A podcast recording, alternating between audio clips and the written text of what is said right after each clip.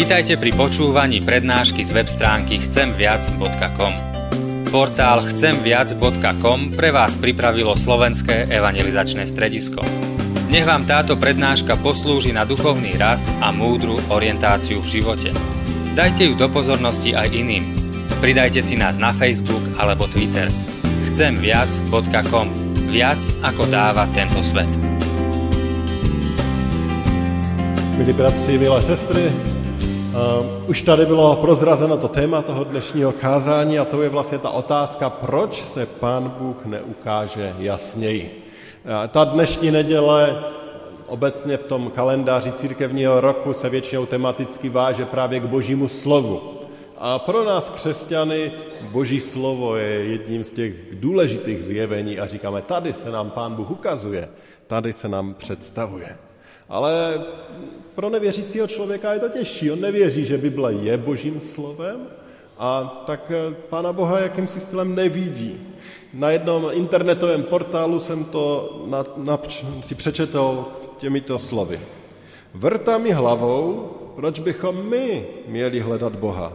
Proč se neukáže On nám? Proč o sobě nedá vědět? Kdyby existoval, proč by se skrýval? To je jaksi popis toho, jak přemýšlí člověk. Říká, tak proč se mi ten Pán Bůh neukáže nějak jasně? Uh, nevím, zda jste si vy sami položili takovou otázku, možná nikdy. Uh, možná je naopak opak pravdou a možná vám ta otázka hodně vrtá hlavou a možná dokonce je toto téma něčím, co způsobuje jakousi nejistotu ve vašem vlastním životě a v tom, jestli Pán Bůh opravdu je a jestli mu na nás záleží. Ale zcela jistě, pokud budete s nevěřícími lidmi hovořit o Pánu Bohu, tak se k této otázce dostanete. Je to jedna z klíčových otázek, kterou lidé kladou, kterou lidé pokládají a ptají se, proč se ten Pán Bůh neukáže jaksi jasněji, proč nedá jakýsi důkaz o tom, že existuje. A budeme o tom přemýšlet, snažit se hledat jakousi odpověď i my, a k tomu přečtěme dva krátké verše z proroka Izajáše z padesáté páté kapitoly od verš, verš osmi a deväť. Izajáš päťdesiatpäť, osem až deväť verš, čteme ve jménu Pána Ježíše. Mé úmysly nejsou úmysly vaše a vaše cesty nejsou cesty moje, je výrok Hospodinův. Jako jsou nebesa vyšší než země, tak převyšují cesty mé, cesty vaše a úmysly mé, úmysly vaše. Pane Bože, ano, vyznáváme, že jsi velký Bůh. A prosíme tě, abys nám to připomínal v každé chvíli našeho života, že, že my tě nedokážeme ani plně pochopit a pochopit to, co ty děláš. A ale přesto tě chceme znát a ty nás voláš k tomu, abychom tě poznávali. A tak tě prosíme, aby i to dnešní přemýšlení nad tvým slovem vedlo k tomu, že tě budeme lépe znát a že bude posílená naše víra. Způsob ten zázrak v životě každého z nás. Amen.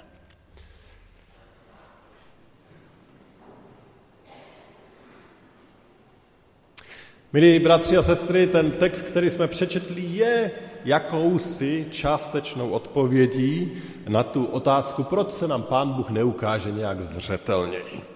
Ano, prostě ty jeho úmysly a cesty jsou jiné než ty naše. Ty jeho cíle, toho, čeho chce dosáhnout a prostředky, jakými toho chce dosáhnout, se liší od toho, jak bychom to dělali my, kdybychom byli v jeho kůži. No, naštěstí nejsme. Ale samozřejmě, když to chceme vysvětlit někomu, kdo přemýšlí, jestli Pán Bůh vůbec je nebo není, tak se s takovou odpovědí asi úplně nespokojí. I dále bude v člověku hledat ta otázka, proč se ten Pán Bůh opravdu někdy neukáže. Nebo nám nedá jakýsi jasný důkaz, aby o tom nebylo ani trochu pochyby, že Pán Bůh prostě je. Proč nedá nějaké jasné znamení? jeden takový vědec a filozof říká, no tak proč Pán Bůh třeba na měsíci nenechal vypsat desatero, aby když se dostaneme do věku, kdy už lítáme na měsíc, abychom ho tam našli, nebo dalekohled tam uviděli přes půlku měsíce vypsané velké desatero, nebo proč ten Pán Bůh něco neudělá? Druhý, druhý návrh, který tam Pánu Bohu dával, proč třeba nenechal nějaký objekt tvaru kříže obíhat, jak měsíc kolem naší země, abychom věděli, ano, Pán Bůh opravdu je. Proč to neudělá? A co víc, když to myšlení domyslíte dále, tak někteří lidé používají tu myšlenku a dokonce obvinují Pána Boha a říká, že právě proto, že se neukáže úplně jasně, tak on je zodpovědný za to, že lidé v něho nevěří. A pokud jednou chce někoho poslat na věčné zatracení do pekla, tak to je nakonec jeho chyba. Měl se ukázat jasněji, měl jasněji dát lidem vědět, že existuje a tito lidé by nešli do zatracení. Takže ta otázka je velice důležitá a velice vážná. Je velice důležitá, abychom se ptali, no tak jak to je? Zpátky k tomu našemu textu. Ten říká, že ta boží logika převyšuje tu naši. Že ty jeho záměry jsou větší, komplexnější, složitější než ty naše. A tady je třeba asi začít hledat jakousi odpověď. Jinými slovy, můžeme říct něco, o čem jsme my jako křesťané přesvědčení a co je taková jakási základní teze, od které bych se chtěl dneska odvinout. A to je to, že my jsme přesvědčeni, že tomu božímu záměru by v ničem neprospělo, nebo by více neprospělo to, kdyby se Pán Bůh ukázal zřetelněji. Ještě jednou, tomu božímu záměru, to, co je cílem, to, co Pán Bůh chce, aby se stalo, by neprospělo více, kdyby se Pán Bůh ukázal zřetelněji. Jinými slovy, to, jak se zjevuje teď, to, jak se nám ukazuje, je to nejlepší možné pro to, aby Pán Bůh dosáhl svého záměru. To je jakási teze a tvrzení. A aby člověk tu tezi nebo to tvrzení mohl jaksi přijmout, a abychom ji možná jakým systémem dokázali, tak je třeba, abychom se nad některými aspekty zamysleli. A chtěl bych tady ukázat na takové tři základní oblasti, které musí člověk jaksi pochopit, aby se dokázal s touto tezí stotožnit. A částečně se tady budu opírat o některé myšlenky mého přítele apologety Stefana Gustafsona ze Švédska. A on používá více nejrůznějších argumentů, ale já bych chtěl zmínit tři takové oblasti. A ta první oblast, abychom toto mohli přijmout, tak musíme vědět něco o božím charakteru. O božím charakteru musíme něco vědět. To je to první a velice důležité. Musíme aspoň částečně pochopit, jaký je Bůh, protože ti, kteří to tezi odporují, tak mají většinou falešný, křivý obraz Pána Boha. Někdy je totiž představa lidí o Bohu ovlivněna tou řeckou politeistickou kulturou, kdy si představujeme bohy, kteří se tam někde scházejí na tom Olympu, řeší tam nejrůznější věci, zamilovávají se, nenávidí se, bojují proti sebe, mají děti a nevím co všechno. Vlastně jsou to skoro lidé, akorát mají jakési nadpřirozené schopnosti. Ale Boží slovo nám představuje Pána Boha úplně jinak, jako úplně někoho zásadně jiného. On není jako člověk, jen vybavený nějakými nadpřirozenými schopnosti. On není, on je nestvořený, on je věčný, on není na jednom nějakém konkrétním místě, kde se může zjevit. On je všude a je vždycky. On je stvořitel a je pánem nad celým stvořením. On je transcendentní, tedy nepřirozený. Je úplně jiný, než jsme my. A apoštol Pavel o něm říká toto. On jediný je nesmrtelný a přebývá v nepřístupném světle. Jeho nikdo z lidí neviděl a nemůže vidět. Jemu patří čest a věčná moc. Amen. Nikdo ho nemůže vidět, říká Pavel. Proč? A tu odpověď už tady jste slyšeli, část odpovědi. Protože je svatý. To je určitě jedna z důležitých, jeden z důležitých rozměrů. Pán Bůh je svatý a, to, a slovo svatý v sobě nese význam dokonalosti, čistoty a oddělení od čehokoliv nesvatého. Připomeňme si znovu to, co bylo zjeveno proroku Izajáši. Ten zapsal: Toho roku, kdy zemřel král Uziáš, spatřil jsem panovníka. Seděl na vysokém a vznosném trůnu a lém jeho roucha naplňoval chrám. Nad ním stali serafové, každý z nich měl po šesti křídlech, dvěma si zastíral tvář, dvěma si zakrýval nohy a dvěma se nadnášel. Volal jeden k druhému: Svatý, svatý, svatý je Hospodin zástupů, celá země je plná jeho slávy. Izajáš se tady snaží lidskými slovy popsat něco z toho, co, co viděl. A místo, kde pořád ti serafové, andělské bytosti opakovali to slovo svatý. A, a ta svátost je znázorněna i tím, že oni si zakrývají i oči, zakrývají sami sebe, aby je nebylo vidět, aby je ten žár, bylo to zmíněno i v souvislosti s tou písní, aby je ten žár té boží svatosti nezničil. Protože tak jiný je Pán Bůh, než jsme my. Taková je jeho dokonalost, taková je jeho svatost. A v té v přítomnosti té jeho svátosti nic nesvatého neobstojí. Vůbec nic. A i andělé si museli zakrývat svoji tvář. Natož člověk, hříšný člověk. A vraťme se tady na samotný začátek a připomeňme si něco důležitého. Pán Bůh stvořil člověka, ale proč? Pán Bůh stvořil člověka, aby člověk byl s ním, aby byl v jeho přítomnosti. A aby se před ním nemusel někde skrývat nebo být nějak vzdálený. Ne, on ho stvořil proto, aby mohli sdílet naprostou, naprosté společenství, naprostou blízkost. A víte, jak to bylo dál? Kdo se začal skrývat? Řekl si Pán Bůh po čase: tak já se od toho člověka vzdálím? Nebudu se mu ukazovat tak zřetelně? Ne, ten, kdo se začal skrývat, byl Adam s Evou, protože zhřešili. A uvědomili si, že nemůžou před Boha přijít, protože jim bylo dobře jasné, co by se stalo, kdyby se před ním neschovali. Snažili se schovat před tou boží svátostí, která všechno to, co je nesvaté, prostě zničí. A, a proto Pán Bůh do toho vstupuje a zakra, e, zasahuje. A on není totiž jenom svatý, ale on je taky milostivý a to je další atribut toho jeho charakteru. A tak Adama s Evou nezničil, ale aby, je, aby mohli být ušetřeni, musel je vyhnat ze své přítomnosti. Vyhnat je z toho ráje, kde byli.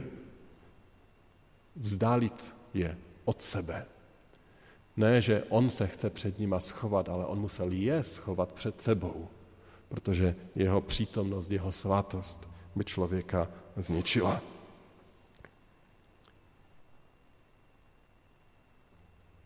Poznání božího charakteru, kdo Pán Bůh je, je ten první aspekt, který je důležitý k tomu, abychom pochopili, proč se nám Pán Bůh nemůže zjevit. Nemůže se nám zjevit jako osoba, jako bytost.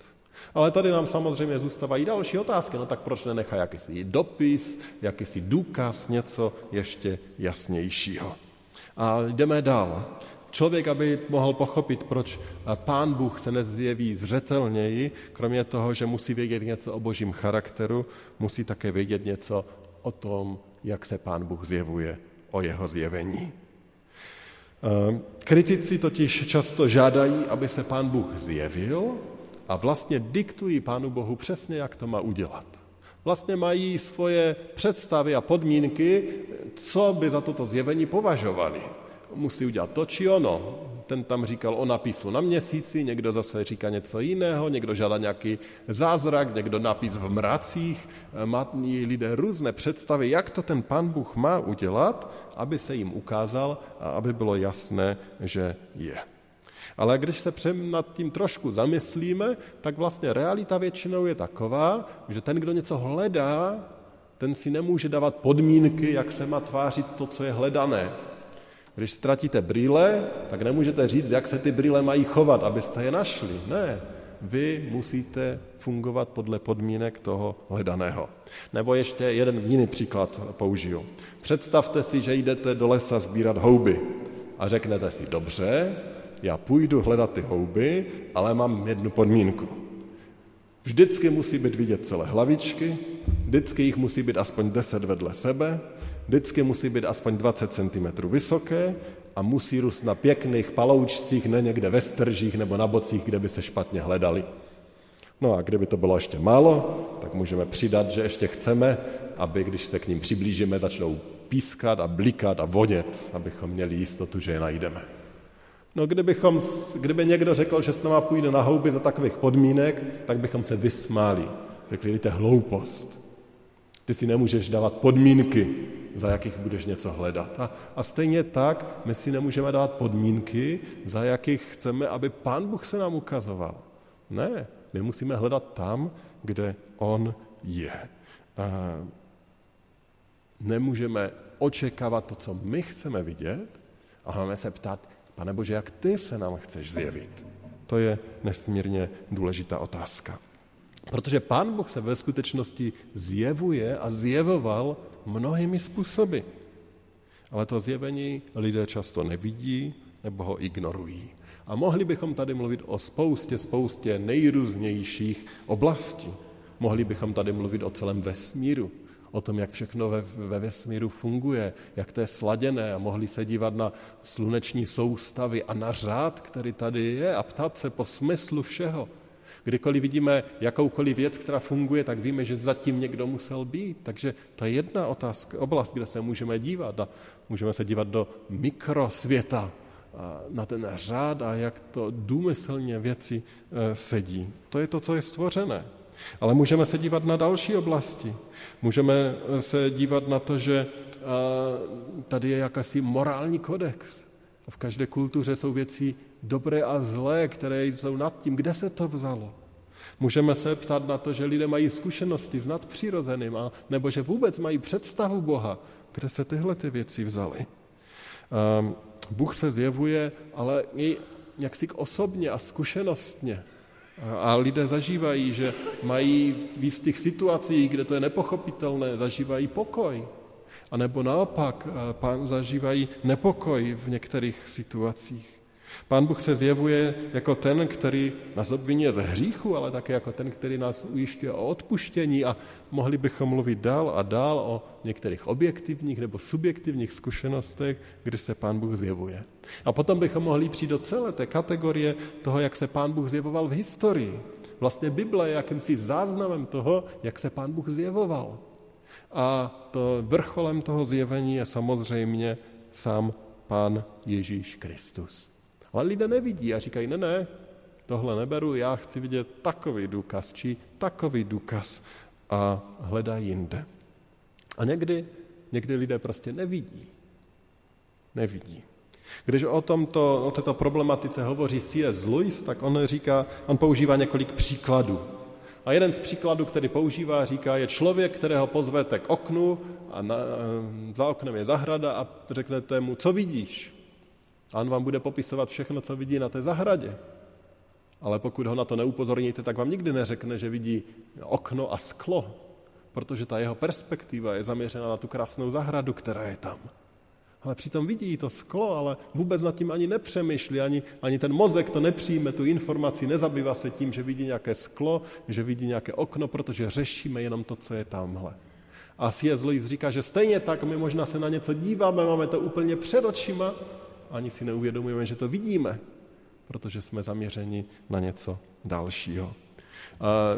Pokusím se vám tady ukázat teď jeden obrázek, to je takový druhý příklad, co můžeme mít. No co vidíte?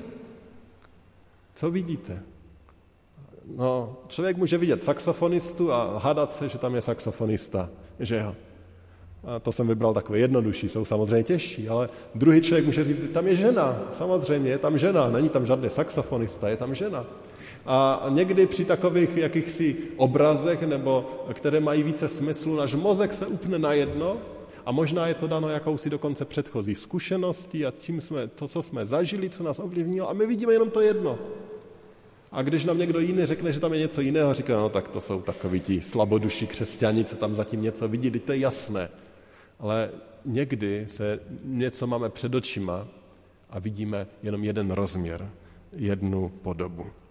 A možná bych použil ještě poslední, třetí příklad, který taky používá C S. Lewis, a on třeba jako tři, další příklad dává naši řeč.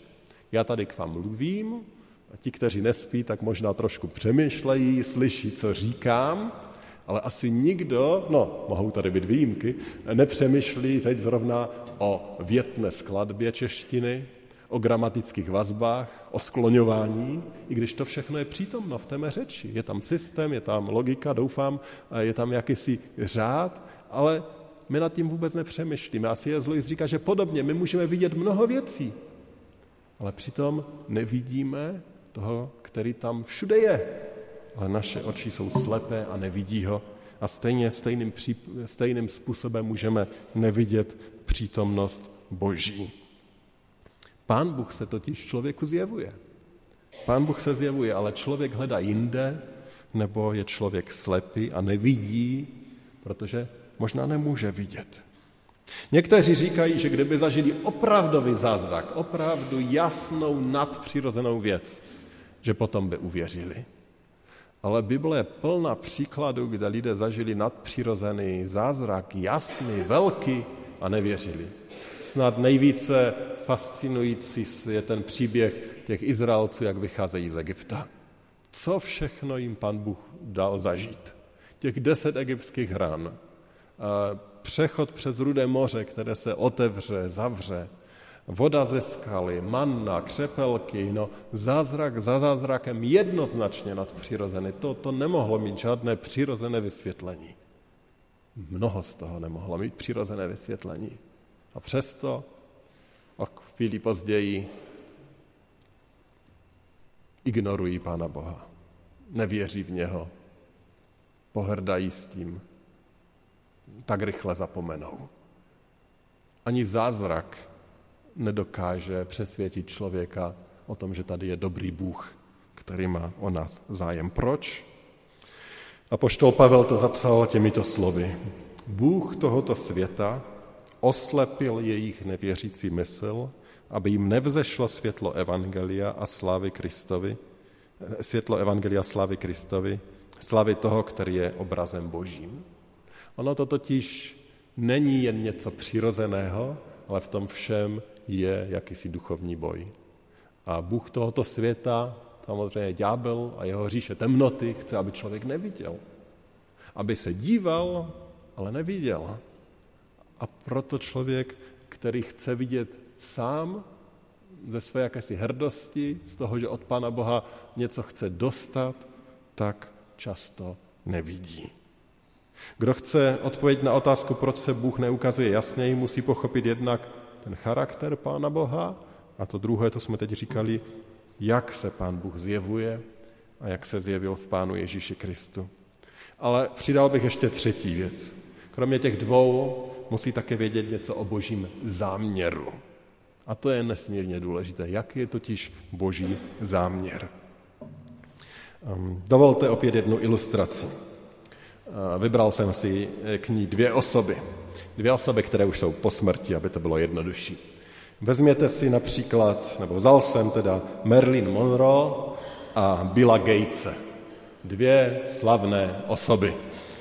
A představte si teď čistě hypoteticky, že obě dvě tyto osoby jsou svobodné, bohaté, slavné, tak jak byly, a že se rozhodnou, že se vdají nebo ožení. A tak to dají ve známost, že zhánějí nějakého dobrého ženicha, případně nevěstu, že se zájemci můžou hlásit. Myslíte, že by se někdo přihlásil? No stovky, tisíce by se hlásili, no prostě proto, že jsou slavní a že prostě to přitahuje. Bylo by spousta těch, kteří by měli zájem, tak Billa Gatese, takový inteligentní, bohatý, chytrý chlap, no už je po smrti teda Marilyn Monroe zase, prostě takový jakýsi symbol ženství té doby své, no obrovský zájem by byl. No ale co to znamená? Co by, jak by oni vybírali? Jaký vztah by asi k měli? Jak by vůbec mohli vědět, že ten, kdo má o ně zájem, tak je opravdu má zájem, že tou jeho motivací je, že je má rád ve smyslu toho slova. No většina těch lidí by měla asi úplně špatnou motivaci. Dělala by to úplně pro něco jiného, než proto, aby vypěstovali jakési hezké manželství nebo něco. Bylo by to absolutně jasné. Nemůže být náhodou důvodem, proč se nám Pán Bůh nezjeví jasněji přesně to stejné? Že by lidé si vypěstovali k němu vztah, o kterému vůbec nejde? Protože, a to je nesmírně důležité, Božím cílem není, aby lidé věděli, že Pán Bůh je. Toto není Božím cílem. Božím cílem je, aby ho lidé milovali. A to je strašně důležité. Božím cílem není, aby lidé věděli, že Pán Bůh je. Božím cílem je, aby lidé v něj uvěřili, ale aby to byl vztah lásky. A proto se možná Pán Bůh nezjeví zřetelněji a jasněji. Proto nám nenechal na měsíci jakýsi vzkaz. On nepotřebuje zástup lidí, kteří by řekli, aha, tak ten Pán Bůh tady je. On potřebuje i ti, ty, kteří se před ním skloní a najdou v něm svého zachránce, svého spasitele. A nechce ty, kteří toto udělají a kteří proto budou motivováni láskou k němu. Láskou k tomu, co on pro nás udělal. On chce, abychom byli lidmi, kteří ho milují celou svou, celým svým srdcem, celou svou duší a celou svou myslí. Ještě jeden příklad. Vzpomeňte si na pyšnou princeznu. Co udělal král Miroslav? No převleče se za zahradníka, protože nechce, aby jeho princezna chtěla za muže kvůli penězům a kvůli postavení, ale aby to byla z lásky. Ale nejen toto, on jde vlastně ještě o krok dále. On ji chce změnit svojí vlastní láskou. Láskou, za kterou ona nevidí moc a bohatství a slávu, čistě pouze láskou. Přesně to udělal Pán Bůh. Přesně to. Odložil to svoje božství, stal se zahradníkem, člověkem, přišel, abychom my si nezamilovali slavu a velikost. Pamatujete na ty učedníky, jak se hádají, kdo bude po pravici a po levici? Ne. On přišel, aby nás změnil svojí láskou a tím největším činem lásky, kdy se dal. On chce pouze takovou víru, která bude motivována. On chce takovou lásku, která bude motivována vírou a ne strachem z něj, či snahou získat nějaké výhody. Milí přátelé, pokud chce člověk znát odpověď na otázku, proč se Pán Bůh neukazuje jasněji, musí vědět něco o tom, jaký Pán Bůh je, musí vědět také něco o tom, jak se zjevuje a musí vědět něco o tom, jaký má záměr. Když tyhle ty věci si dáme jaksi dohromady, tak pro nás bude pochopitelné, že on může mít dost dobré důvody, proč se nezjevit zřetelněji. Tak můžeme pochopit, že to, jak se zjevuje, může být to úplně nejlepší a protože mu věříme, tak můžeme říct, je to nejlepší, co on může udělat. Ale ještě jedno je tady, co potřebujeme vědět a říci. Pán Bůh se jednou ukáže lidem naprosto zjevně a zřetelně a každému. Bible ten den nazývá soudným dnem. Právě protože je tak svatý, tak to, jak se zjeví, opravdu bude soudem. A opravdu přinese věčnou smrt každému, kdo není zachráněn skrze oběť Pána Ježíše Krista. Takže nevěřící lidé, kteří volají potom, ať se Pán Bůh, pokud existuje, ukáže jasněji, tak ani vlastně sami neví, po čem volají a o co vlastně prosí, protože on jednou tuto prosbu vyslyší a jednou opravdu přijde jako ten soudce. A důvodem, proč to ještě odkládá, je jeho trpělivost. Petr to zapsal těmito slovy. Pán neotálí splnit svá zaslíbení, jak si to někteří vykládají. Nýbrž má s námi trpělivost, protože si nepřeje, aby někdo zahynul, ale chce, aby všichni dospěli k pokání. Den Páně přijde, jako přichází zloděj. Tehdy nebesa s rachotem zaniknou, vesmír se žárem rozstaví, a země se všemi lidskými činy bude postavena před soud. Pán Bůh má trpělivost a chce, aby byli zachráněni. Aby byli zachráněni ti, kteří dneska ještě mu nepatří, proto ještě dneska nepřijde. A tak to první, co je důležité, je, abych já věděl, že já patřím jemu. Že já jsem ten, kterého si on získal tím, kdy se stal člověkem, kdy mě změnil svojí láskou. Že jsem se před ním sklonil jako a před Bohem, který je mým stvořitelem a mým pánem. V tom případě ten jeho příchod bude jenom takým triumfálním přechodem k věčnosti, která je pro nás velkým tajemstvím, ale něčím nádherným. A tak, když tady mluvíme o tom světě, o tom, že lidé chtějí vidět a nevidí, tak pokud vidíte, pokud vidíte Pána Boha, vidíte ho ve svém, v Božím slově, vidíte ho ve svém životě, tak děkujte. A děkujte každý den za to, že Pán Bůh vám dal milost vidět, protože to není samozřejmé. Mnozí nevidí. A za ty se modleme. Ne v jakési hrdosti, že my jsme ti lepší, ale v zápase a v lásce k nim, aby i oni mohli být zachráněni. A pokud jste tady dneska sami a nejste si jistí, že vidíte a máte pocit, že nevidíte Pána Boha, tak se můžete přidat k žalmistovi a vlastně se k němu můžeme přidat úplně všichni a modlit se tou modlitbou, kterou se očil, modlil on ve sto devatenáctém žalmu. Otevři mi oči, ať mám na zřeteli divy ze zákona tvého. Kež bychom viděli, kež bychom žasli, kež bychom děkovali. Skloňme se k modlitbě. Nebeský Otče, děkujeme ti za to, že jsi dobrým Bohem. Děkujeme ti za poselství tvého evangelia. A vyznáváme, že je tady mnoho, mnoho věcí, kterým nerozumíme. A mnoho věcí je tajemstvím a zůstane tajemstvím a i ta otázka, proč se nezjevuješ zřetelněji, nikdy nebude plně odpovězena. Ale děkujeme, že ve tvém slově nám dáváš jakési náznaky a že nám odhaluješ něco o tom, kým jsi, něco o tom, jak, jaký je tvůj záměr a že i to nám pomáhá pochopit možná součást tvého plánu a to, jak se zjevuješ. A tak tě prosíme, aby si otevřel naše oči, abychom tě viděli tam, kde se zjevuješ. Ve tvém slově, v našich bližních, v nejrůznějších situacích. A dej, abychom my sami byli tím nejlepším svědectvím pro ty, kteří se ptají, kde jsi. Aby, abychom mohli být svědectvím o tom, že jsi živý, aby tě mohli vidět v našich skutcích, v našich životech, v naší lásce, v našich vztazích k nim, k jeden k druhému. Pane, dej nám tu milost, způsob to skrze Pána Ježíše Krista, o to tě pokorně prosíme. Amen.